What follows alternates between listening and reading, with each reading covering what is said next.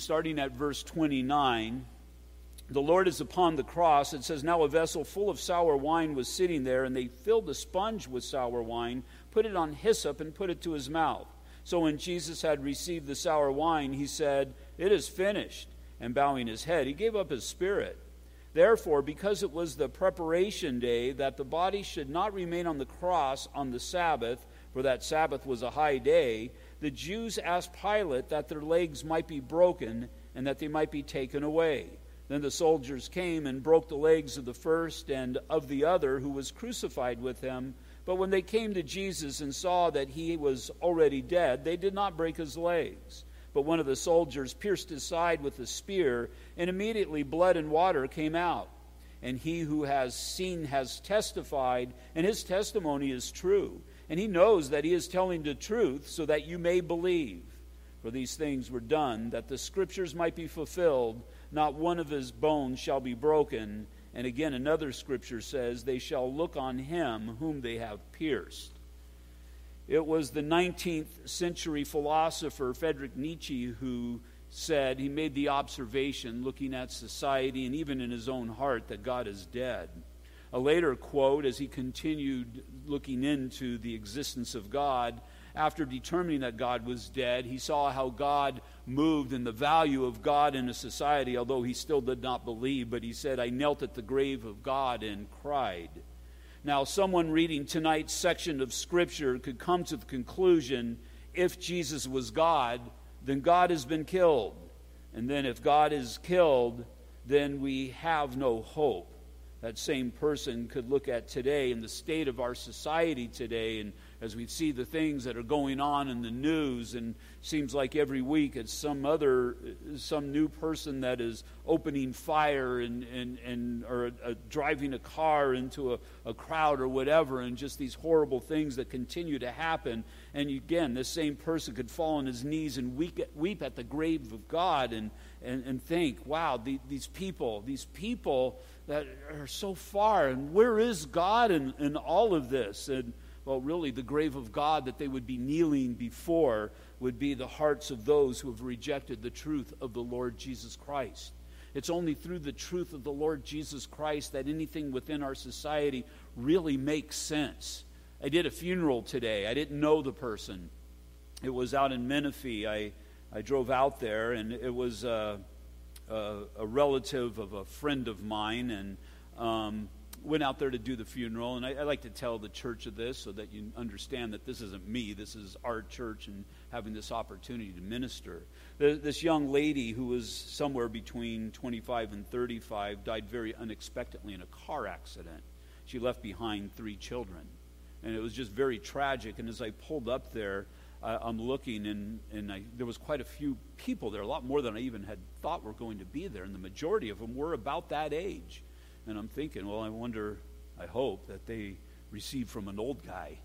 And it was just neat to be able to stand up there and to share the gospel and have their, because you can tell when you have people's attention and you don't. And today we had their attention. And, and, they got the reality of, of, of, the gospel because all of them are standing there and they're trying to make sense of, of what happened there. And, and, really, in essence, they're kneeling at the grave of their friend and, and, and, and, trying to understand how could something like this happen. And her kids are right there, and her mother is there, and father, and, and it's just a tragic thing. And we have the opportunity to enter in to give them that hope. Because although Jesus did die, there's no doubt about it, he didn't stay dead. And that he is alive, and he continues to move in the hearts of men and women even today. And so man's situation, and I was looking at that at that crowd and seeing the situation of man. And we see this every day. You see it as well. And, we see man as he tries to make sense of things. James Montgomery Boice, he's a commentator, he points out that there's four basic ways to look at the situation of man. He uses kind of this silly illustration, but it makes very deep spiritual sense he's looking at this first man, and he says this first man stands at the edge of a cliff, at the threshold of death, but he stands at the edge of this cliff, and he believes that he's going to fall upwards. He's got to walk over the cliff, but he believes instead of falling over and falling down, he's going to fall up. And man has that mindset that he started out as some kind of cosmic mistake of nature, and he continues to get better every day. And society is going to get better, and mankind is going to get better. Racial relations are going to get better, and, and, and just, just humanity in general. But we look, are things getting better? Things seem to be getting worse thinking that we can do away with diseases. Well, there seems to be new diseases every year rather than doing away with the ones that we've dealt with in the past. And again, things are not getting better. Through evolution, they believe, and given enough time, will reach perfection. But the evolution of man is his regression away from biblical morals to such a degree that the foundation of his societies are decaying and the building of life is about to come tumbling down things definitely aren't going any better. Just as surely as it's silly to think you're going to fall up, it's just as silly to think that things will just naturally get better. Then there's a second man. The second man has fallen over the cliff, but he's caught on the edge and he's trying to pull himself back up. This is man's attempt to save himself through his own strength or his own intellect. He believes that he's able to do the work. Well, you can look at this, and this is man and his attempts in religion, or maybe complete opposite of that drugs, science, philosophy, just whatever the human intellect will deliver. The Bible says there's a way that seems right to a man, but in the end is the way of death. There's a lot of good ideas that mankind has, a lot of ways that man tries to make sense and, and tries to even bring himself to a good conclusion. But the Bible says all of man's ideas apart from God's idea is going to bring you to the point of death. And you see this man as he's hanging at that cliff. The hand of God is there, but he refuses to grasp on. The third man, the third man fell halfway over but got caught on a branch and will one day get back up because God is love and God will feel sorry for us. This is cute puppy theology thinking that, well, just simply because of who I have made God to be, that God, my God, my God would never judge anybody. My God would never allow anybody to fall over the cliff, and sooner or later, all of humanity would be saved. We're generally all good people, and God just simply will not be able to resist. And then there's the fourth man. He fell over the cliff, and he went splat at the bottom. And unfortunately, that's reality apart from Jesus Christ. It's appointed for man to die once and then judgment, and judgment certainly is going to come. The Apostle Paul in Romans chapter 3, he, he had examining in the previous chapter, in chapter 2, and he's spoken of ways of man might be right before God as far as keeping the law and being as good as God all the time. But then in Romans chapter 3, he shows the impossibility of that. Now, you can be saved apart from Christ if you are as good as Christ all of your life, but the problem of it is that's just simply impossible. And so, really, what Paul has done in Romans, he's kind of laid all of mankind into the casket. And then in chapter 3, he hammers the lid shut. He, he says in, in verse 10 of chapter 3 As it is written, there is none righteous, no, not one. There is none who understands. There is none who seeks or searches after God. They have all turned aside. They have together become unprofitable. There is none who does good, who continuously does good, no, not one. Their throat is an open tomb. With their tongues they have practiced deceit. The poison of asp is under their lips whose mouth is full of cursing and bitterness. Their feet are swift to shed blood. Destruction and misery are their ways, and the way of peace they have not known. There is no fear of God before their eyes. Now we all know that whatever the law says, it says to those who are under the law that the mouth, that every mouth may be stopped. That means nobody will be able to give any excuse, and all the world may become guilty before God. And skipping down to verse 23 For all have sinned and fallen short of the glory of God. So man has a problem that only God is going to be able to rectify. And so that's what the Apostle Paul is, writing about here. I'm sorry, the Apostle John, back in John, the Apostle John, he looks at the cross and he makes a definite observation. Jesus is physically dead it's essential that Christ did die upon the cross. Why is it so essential? Well, we have to know that Jesus took his sins upon himself. And the way we know that Jesus took our sins upon himself is because he died. If he didn't die, then he didn't take our sins upon himself. And so we need to understand this so we see the totality of what God is accomplishing upon the cross. And so Jesus took sin upon him, so he had to die. Romans chapter 6, verse 23 the wages of sin are death. And the wages of your sin were death for the Lord Jesus Christ, or it's death for you, and that's the choice that all of mankind make. Since I've been able to put my sins upon Christ and he took them upon himself, he died. It showed that he took my sins upon him and he paid the price for that sin. Now, I can take my sins upon myself, but I will perish in my sins. So, either way, the choice is set before all of humanity. In John chapter 19, verse 30, it says So when Jesus had received the sour wine, he said, It is finished. And bowing his head, he gave up his spirit. And so he's presenting this fact that Jesus Christ died. And in verses 31 through 37, he's going to qualify, he's going to give proof of the death. And he's going to show us the reality of the death so that we may believe. Again, verse 31 Therefore, because it was the preparation days, preparation for Passover, that the body should not remain on the cross on the Sabbath, for the Sabbath was a high day, the Jews asked Pilate that their legs might be broken and that they might be taken away. Then the soldiers came and broke the legs of the first and of the others who was crucified with him. But when they came to Jesus, they saw that he was already dead, and they did not break his legs. Death on the cross would take quite some time. It was meant to be slow and painful. It was a form of torture. Again, that's why the charges would be put, nailed upon the cross. And the idea was if you do this, this is what's going to happen to you.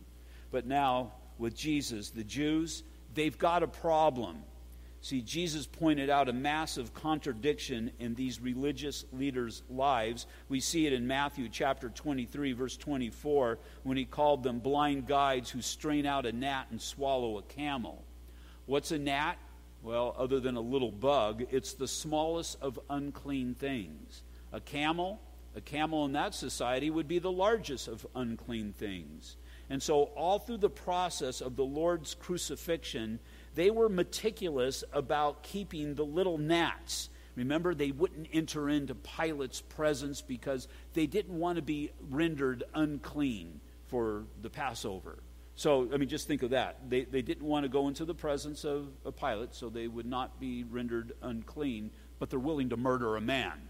So they're straining out a gnat. They're doing the, the little things, the things that, well, display their self righteousness, but they're willing to swallow a camel. They're willing to murder a man. Their camel is the killing of an innocent man, even the Messiah. Man today, he keeps his gnats. He strains his gnats, maybe I should say. He does so in religion. He'll come to church. Maybe he'll read his Bible or pray every once in a while. But he swallows the camel at the point of becoming born again. He'll do all the superficial things, but when it comes to truly entering into a relationship with Christ, so often he stumbles at that point. See, religious scruples, they live in a heart that is dead to God. Religious scruples live in a heart that is dead to God. And what I mean by that is that religious scruples to display self righteousness it usually is occurring in somebody who doesn't have that relationship with the Lord. Because when you have that relationship with the Lord, you realize the freedom that you have in Christ. And no longer do you want to take that upon you through legalism, but you don't want to dump it upon anybody else. But when you have experienced the freedom of being born again, you see all of those little gnats, they, they dissipate and I've done the main thing. I've made the main thing the main thing in my relationship with Jesus Christ in submitting my life to Him. And I've got these freedoms and I have these liberties now in the Lord Jesus Christ. Because if we had to keep the law, well, again, Paul just said nobody can keep the law.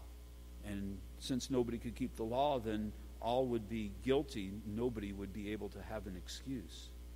And so their concern now is twofold as Jesus is upon that cross. It's after 3 o'clock in the afternoon and darkness is coming.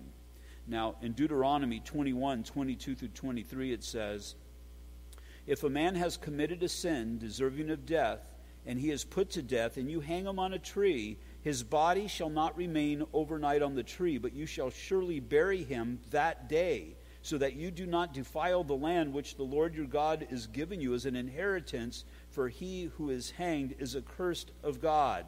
And so, when does the day end? Well, for us, you'd probably be of the mindset that it ends at midnight, but for the Jews, it ended at 6 o'clock. It ended at around sundown. And so, he had to not only die before sundown, you only have a three hour window here, but he also had to be removed from the cross if they're going to keep their self righteous um, attitude to be able to display their self righteousness. And so, if Jesus is still alive after 6 p.m., then they violated the Sabbath by executing a man on that day. So, keep in mind. So, at 6 o'clock, the Sabbath starts, and you're not to execute somebody on the Sabbath day. So, although he was hung on the cross the day before, if he dies afterwards, in their mind, he was executed then. Again, verse 33 when they came to Jesus and saw that he was already dead, they did not break his legs. An essential that John points out here is he wants to prove that Christ died. And now what we have here is, is him doing it from a Jewish perspective, and he's doing it from a Gentile or a Roman perspective. He's wanting people to who, who read his gospel to understand who Christ is. Remember when we first started the Gospel of John in chapter 1, verses 1 through 5? John was stating his thesis. This is who Jesus Christ is. And in the remainder of the gospel, he's going about and proving who Christ is. Well, a big part of who Christ is, obviously, is the death of the Lord Jesus Christ. See, God knew that who Jesus is would, be, would be debated throughout the ages. It's still debated today. A matter of fact, that's the tipping point as far as those who are of the truth and those who are of a cult. And when you're confronted with a cult, the way you know that somebody is representing a cult is who they determine Jesus Christ to be. It's when we study the scriptures, we learn of who Jesus Christ is so that we would be strong in Christ the Apostle Paul, when he went to Athens, he ministered to people, but he left there and, and he, and he went, to, uh, went to Corinth. And he had been in, engulfed in, in Athens and the, the idolatry that was there. Not that he was participating, he wasn't, but the way he ministered to them. When he went into Corinth, he realized, I just got to present Jesus Christ. And what did he say? I come to you preaching nothing other than Jesus Christ and Him crucified. I go to a funeral and the only thing that I have to offer those people who are looking for something to grasp onto is Jesus Christ and Him crucified. Because the crucifixion of Christ is that which makes all other deaths, well, it makes sense of all other deaths. To understand that that's a passage to be absent from the body, but to be present with the Lord. And the way that this has happened, the reason that we have these proofs is because of the Gospel of John that he showed us that, or he made the statement that Jesus Christ is God, but then he's gone through point after point after point in order to, well, to show us this to the degree not only that we would know, but we would believe within our heart the reality of this. So every one of the Old Testament scriptures every one of the Old Testament scriptures must be fulfilled. And even if one is not fulfilled, then Jesus is not who he said he was. So look at verse 36. It says, For these things were done that the scriptures should be fulfilled, not one of his bones should be broken. So the Romans go out there and they're going to break bones. That, that's their whole mindset. We're going to break the bones. We've been ordered to break the bones, the leg bones of these men, so that they collapse on the cross and they suffocate to death. Now, these are men of war. They're men who have done this before. They know when they see a dead body. And so they come up to these three crosses. And there's the two thieves, and they looked at these two thieves. They were alive, so they took a big mallet and they broke their bones, they broke their legs. And then they come to Christ. Well, it was obvious to them that this one this one is dead. And so, to fulfill Scripture, not one of his bones could be broken. We see this in Exodus chapter 12, verse 46, in the instruction in the Passover lamb. It says, In one house it shall be eaten, the Passover lamb. You shall not carry any of the flesh outside the house, nor shall you break one of its bones. In Psalm 34, verse 20, He guards all of his bones, not one of them is broken. So, not one of the Lord Jesus Christ's bones could be broken because he needed to fulfill Scripture. This is proof to us who it was upon the cross. Those who weren't prophesied in the Scriptures, the two thieves, they had their bones broken. Romans could care less. If he was alive, they were going to break his bones. Verse 37, and again, another scripture says, They shall look on him who they pierced. We see this in Zechariah chapter 12, verse 10. And I will pour out on the house of David and on the inhabitants of Jerusalem the spirit of grace and supplication. Then they will look on me. This is God speaking. They will look on me whom they pierce. Yes, they will mourn for him as one mourns for his only son, and grieve for him as one grieves for a firstborn. And so John is writing these things because, well, he was an eyewitness, and that was important, spoke of the miracles, definitely a, a, strong point. But Jesus also had to fulfill Scripture, and throughout the gospel, he's constantly, him being a Jew and well versed in the Old Testament, he's constantly showing us how Jesus Christ fulfilled Scriptures. Later on in chapter 20, verses 30 through 31, and truly, Jesus did many other signs in the presence of his disciples. Don't you wonder what the many other signs were? And you kind of wonder, well, how come if there was so many other, how come they're not included? Why they're not included is, is because they're not necessary to prove John's point. And as Jesus did many other signs in the presence of his disciples, which are not written in this book, but these are written that you may believe that Jesus is the Christ or the Messiah, the Son of God, and that by believing you may have life in his name. And so, two things. He's writing the things that are pertinent so that we would understand that Jesus Christ is the prophesy, prophesied Messiah, the one who is spoken of in the Old Testament, but also who truly that Messiah is. Because if you remember, what were the Jews looking for?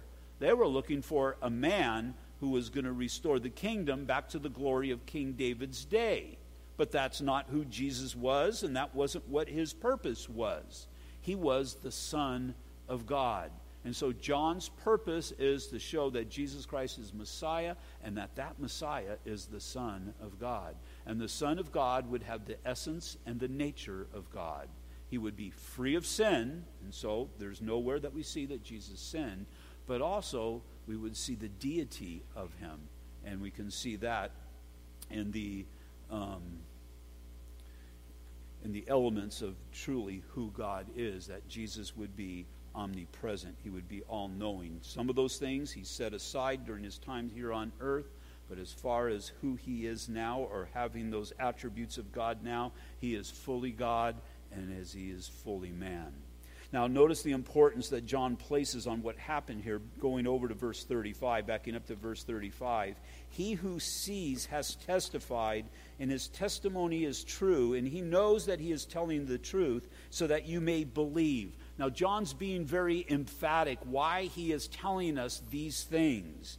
Now, we know that this is John. Nowhere in the Gospel of John does John refer to himself by name. He refers to himself as he who has seen or the one that Jesus loved. But what he's alluding to here, what he's expressing the truthful here, is in verse 34 when one of the soldiers pierced his side with a spear, and immediately blood and water came out. Now, he's wanting us to know okay, his legs weren't broken, that's included in this but also the piercing, and he seems to be focusing upon the piercing. The context here tells us that that's the focal point.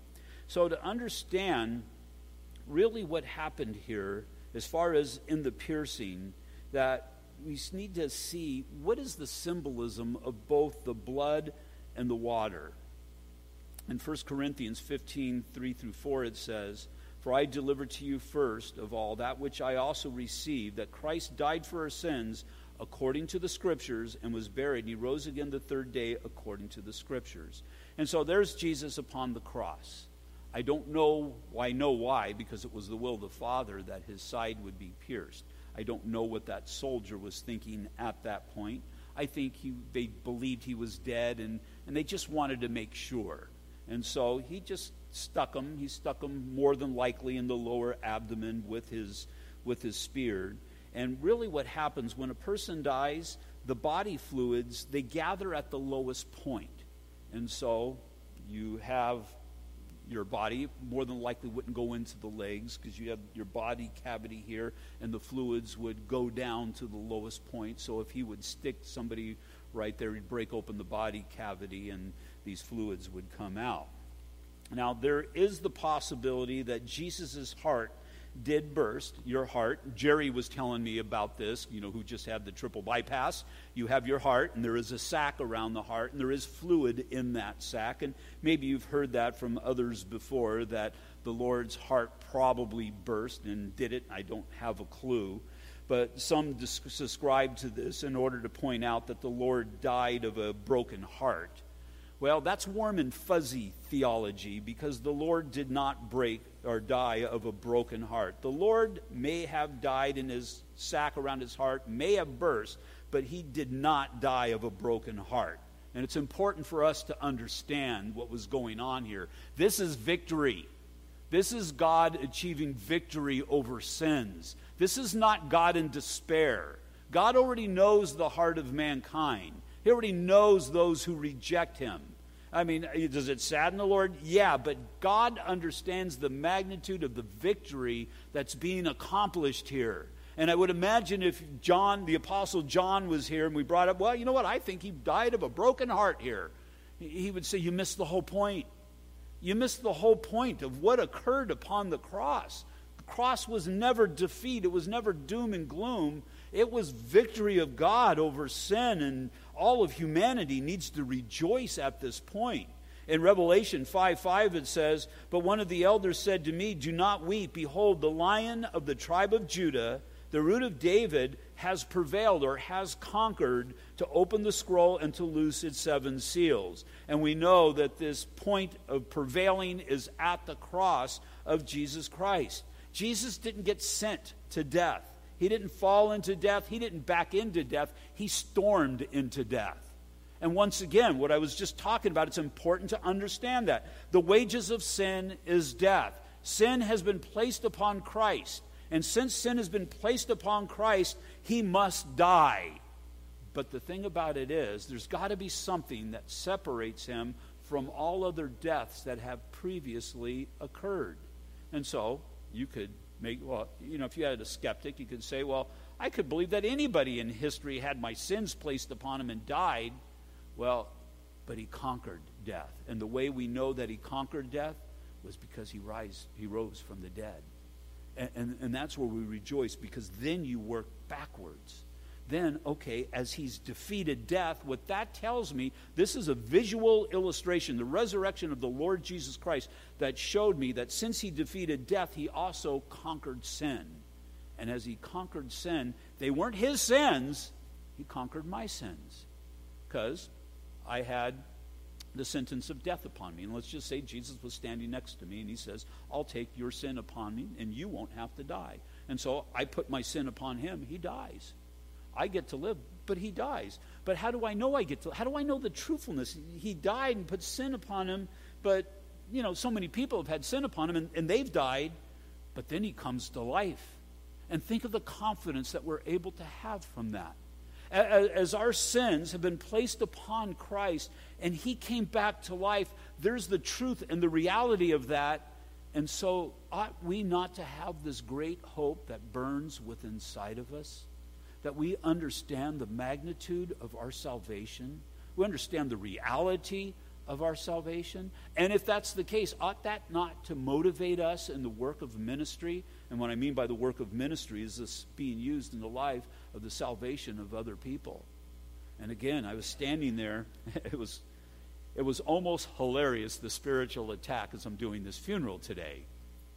I'm there and I'm preaching the gospel. And I remember looking up, as I said before, I'm looking up at the eyes of these people and I'm thinking, they're into this. Because as a speaker, you can tell. I, I know when you guys fall asleep, I know when you guys check out.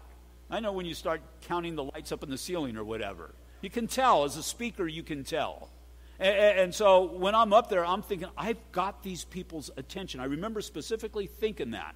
And I remember thinking of the responsibility I've got to give them the gospel message. And then the wind comes up.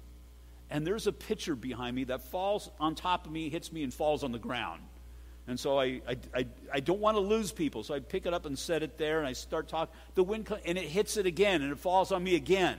And I'm thinking, this is spiritual attack. And so I just kind of laid it on the ground. I go back, and I'm speaking. And in front of me is a table, and there's a vase with roses in it.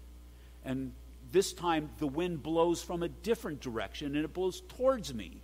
And it knocks the vase over, and I'm watching it, and it, it, it fell, and the flowers fell out of it, and the vase spun around and it landed, you know, I'm thinking it's going to smash all over the place, but it landed right on the vase. And you might think that's a good thing, but when you do that, the water goes flying out of the top of it. And guess who it lands on? it was warm. I was thinking I could use a shower, but that's not what I had in mind. But really, what I see is I see the reality of spiritual warfare. I see the reality of trying, and it was around that time when I'm thinking I got their attention. It's as if somebody was trying to take their attention away. And so we need to see the truth in all of these things. We need to see what, what Christ truly did. That just to say that he died upon the cross, you're responsible as a born again believer to understand the intricacies of that, the details of that. Yeah, of course he died on the cross because he took sin upon him, and anybody who takes sin upon themselves is going to die. And so many people have done that in the past. What difference does it make? How do I know he's special? Well, because he came back to life. And as he came back to life, and as I know he didn't sin, and he took my sin upon me, I understand the reality that he achieved victory over death. But what that really tells me is he achieved victory over sin. And what that tells me is he achieved victory over the sins of Mike. And so when the Son set me free, I'm free indeed. Not works by works of righteousness, which I have done, but with the precious blood of the Lord Jesus Christ. How deep do you want to study the Word of God? How deep do you want to study? As deep as you want to go, it'll lead you there. It'll lead you into the deeper things of the Lord. What are the deeper things of the Lord? So many people get caught up in prophecy and, and really a lot of things that you can't even prove and you know the codes within the that's not the deeper thing some of that stuff is silly things of the word not of the word but of men's imaginations the deeper things of the lord is have this deep understanding of what Christ has done in your life through his atoning death upon the, the cross. Now, Jesus, he didn't have a broken heart. In Luke chapter 9, verse 51, now it came to pass when the time had come for him to be received up, he steadfastly set his face to go to Jerusalem. He went to the cross because he knew what was going to occur upon the cross.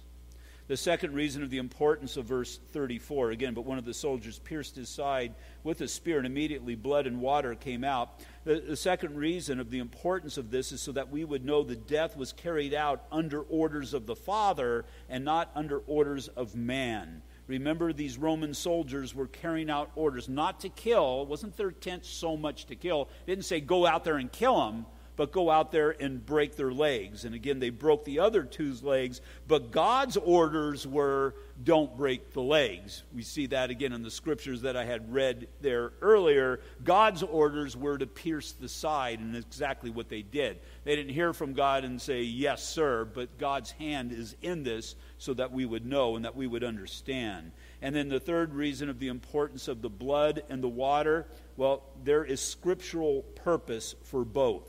Blood, blood cleanses. Not the blood of man, but the blood of God. It cleanses, and God would lead us to the Lamb of God who takes away the sins of the world, the blood of the Lamb, through the Lamb of the sacrifice. In Leviticus 17 11, for the life of the flesh is in the blood. And I have given it to you upon the altar to make atonement for your souls, for it is the blood that makes atonement for the soul.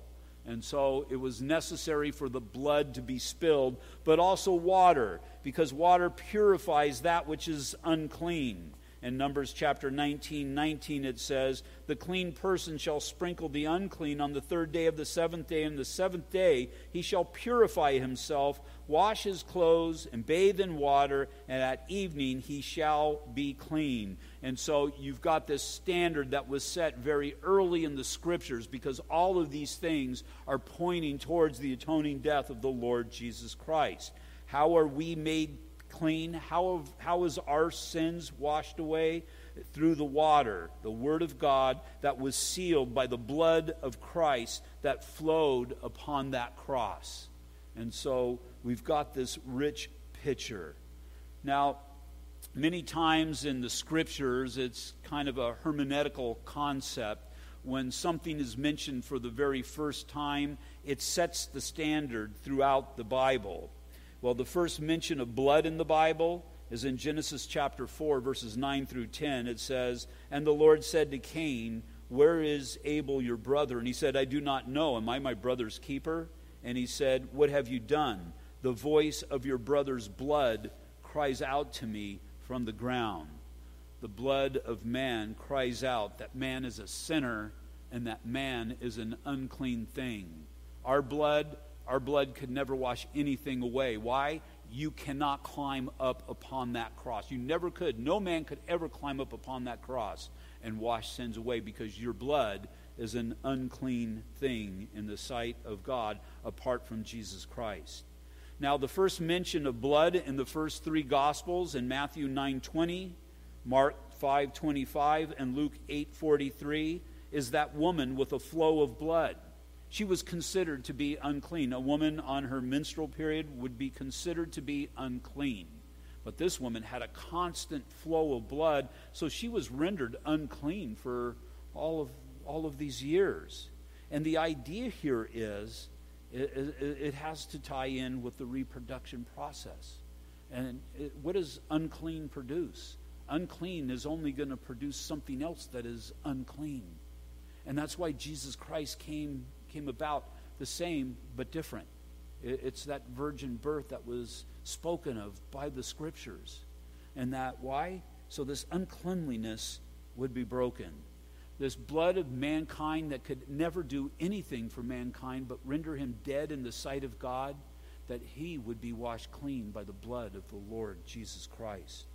The first mention of blood in John is in John chapter 1, verse 13, speaking of those who were born again. And it says, Who were born not of blood, nor the will of flesh, nor the will of man, but of God. And so, what John is showing us here is the reality that Jesus died upon that cross. Jesus died in order to deal with your sins, in order to purify you, in order to wash you clean. So he's written these things so that you would believe. It's the only way to receive of these things. It's the only way to know that he has taken my sin, your sin, upon him is through belief and having faith in that. John has presented the evidence. He's presented the proof talked about the crucifixion, but what he focuses on really here is it's finished. That at that point, Jesus died. The Jews believed that he was dead, the Romans believed that he was dead. Do you believe that he died? Do you believe that he died? Your, your, your belief should go so much deeper. That he died and his death reverberates throughout all of the ages. That for whoever would believe on him would not perish, but have everlasting life because the blood of man, well, my blood's able to keep me alive for 70, 80, 90 years, whatever it's going to be. But Jesus Christ's blood has been given life to all of humanity throughout all of history, and it will throughout all of eternity. And because of that, we worship him. Because of that, we rejoice in what he has done. Father, we just thank you, God, for your goodness. We thank you, Lord, for what you have done, and Lord, you have let us know the truth and the reality of it. And because of that, Father, we just rejoice. We rejoice in that death. Again, it's not that death that, occurred from a, a broken heart, but from a living spirit that desired to see all of mankind come into that relationship with Him. And so, Father, I just pray that we would be a people who would sing this out, even in this last worship song, understanding the reality of all that you have done. And so, Father, I just lift up those who have come out tonight that you would go before them. I pray, Father, for all who have listened to this study that we would see the reality and the details of the cross. and that we would understand, Lord, that these things were given to us so that our belief would be strengthened, and especially during these difficult days, that we would walk boldly in the knowledge of our salvation, but also, Lord, in the knowledge of how you desire to use us into the lives of others. And so, Father, we just thank you and we praise you this evening that you would be glorified through our humble lives, we ask. In Jesus' name, amen. We all stand, please? Well, this Sunday, we're going to be back to our usual routine. Sunday morning, we're going to be continuing on in chapter 4 in the book of Hebrews. Sunday night, we're going to be looking at the way of the master once again. We're going to be having a leadership meeting this Sunday evening at 4:30. Anybody involved in leadership? It'd be great if you could be there. Other than that, God bless you. Oh, keep Vacation Bible School up in prayer, but specifically the 4th of July float. Every year we participate in the City of Ontario parade. And so we're working on that. And so just pray that the thing that we produce would be that which would minister to the people of our city. God bless you guys.